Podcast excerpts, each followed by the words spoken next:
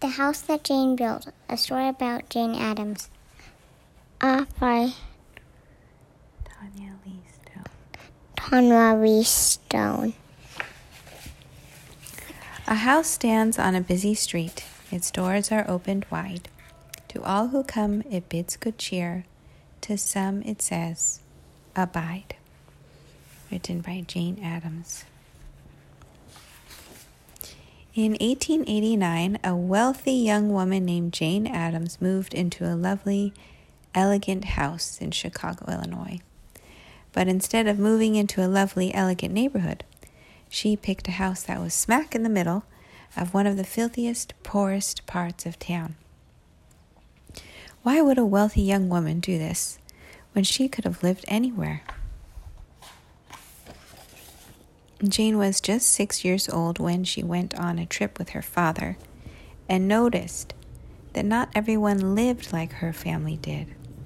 She vowed that one day she would live right in the midst of horrid little houses and a fine way to fix and find a way to fix the world.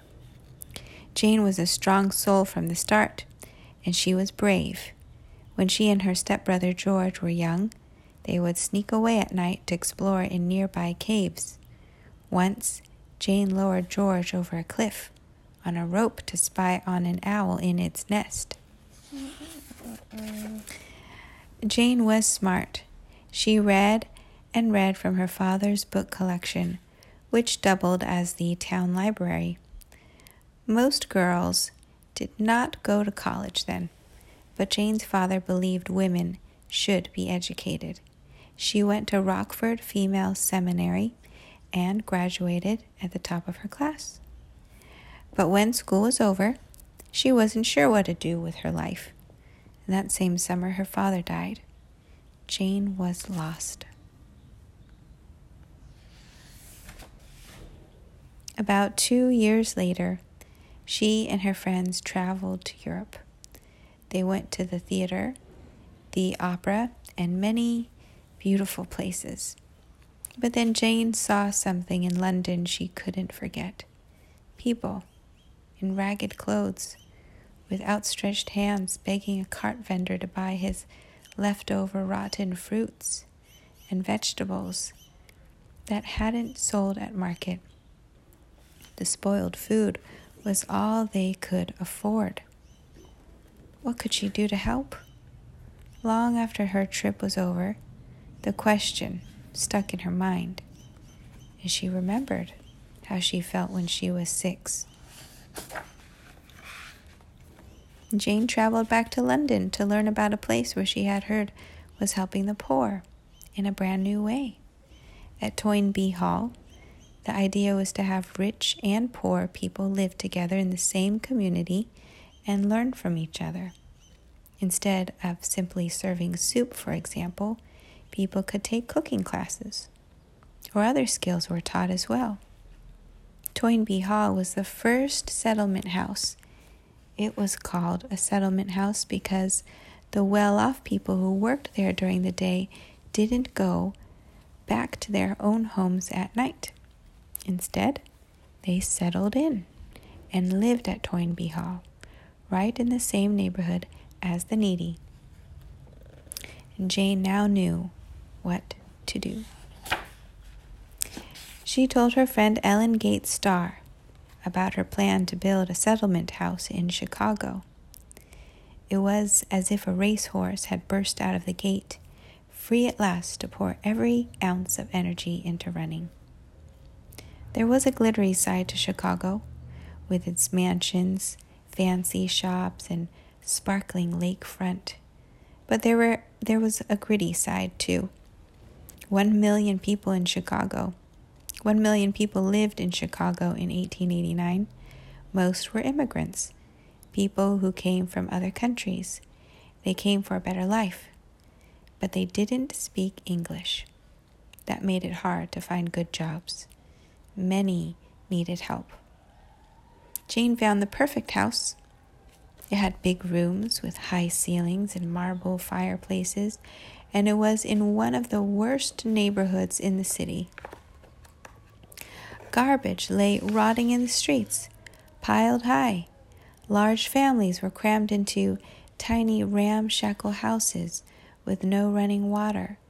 The smell from backlot outhouses hung in the air. Rough boys ran the streets stirring up trouble because they had nothing to do. The house had belonged to Charles J. Hull, and he had left it to a wealthy cousin named Helen Culver. At first, Jane paid rent, but after she told Helen what she had in mind, Helen gave her the house for free. In thanks, Jane named it Hull House. Jane moved in on September 18, 1889. The very first night, she was so busy and excited that she forgot to lock a side door before going to sleep. But no one broke in. She decided to leave Hull House unlocked from then on so people would know they could come in at any time. People who didn't have enough to eat or had no shoes on their feet, or had just lost a job, began to find their way to Hull House. Of course, it wasn't always peaceful. Once a couple of boys threw rocks at the house and broke a window. Instead of getting upset, Jane took it as a sign to give the neighborhood kids something to do. She had her own way of looking at things.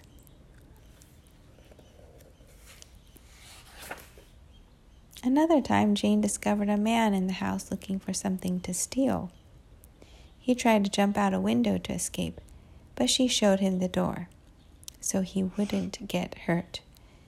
But, oh, when he broke in a second time, she asked him why. He said he was out of work and had no money. Jane told him to report back the next morning. When he did, she gave him a job. Jane spent her own money running Hull House and asked other well off people to donate. She did not want to be paid for working there. Even when people gave her gifts, she gave them away. Her friends teased Jane about this. One friend gave her new underwear with her initials just so Jane couldn't pass them on. But she did. Any problem Jane discovered, she tackled. No running water in houses. No running water in houses meant no easy way to bathe. This led to sickness, so Jane put in a public bath people flocked to it, which helped her convince city officials they needed to build more public baths.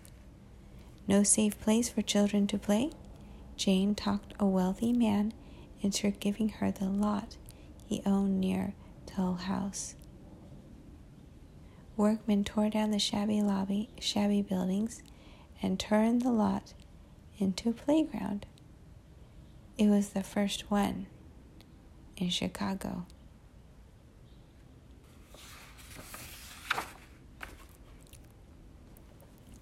Little kids home alone because their parents had to work 14 hours a day, Jane started a morning kindergarten and after school clubs.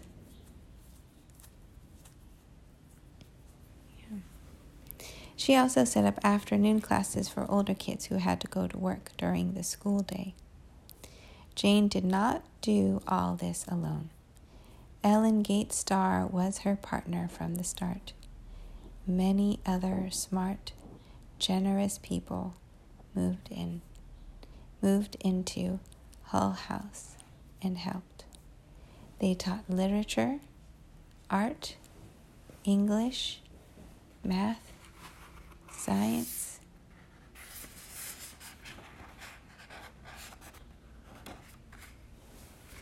Soon there was not just one building, but two, then three and four and more.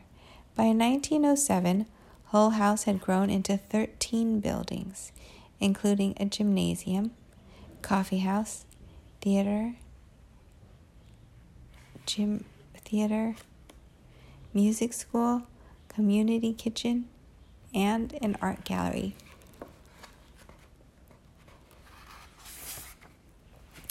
By the early 1920s, more than 9,000 people a week visited Hull House. The house that Jane built brought all kinds of people together and helped those in need.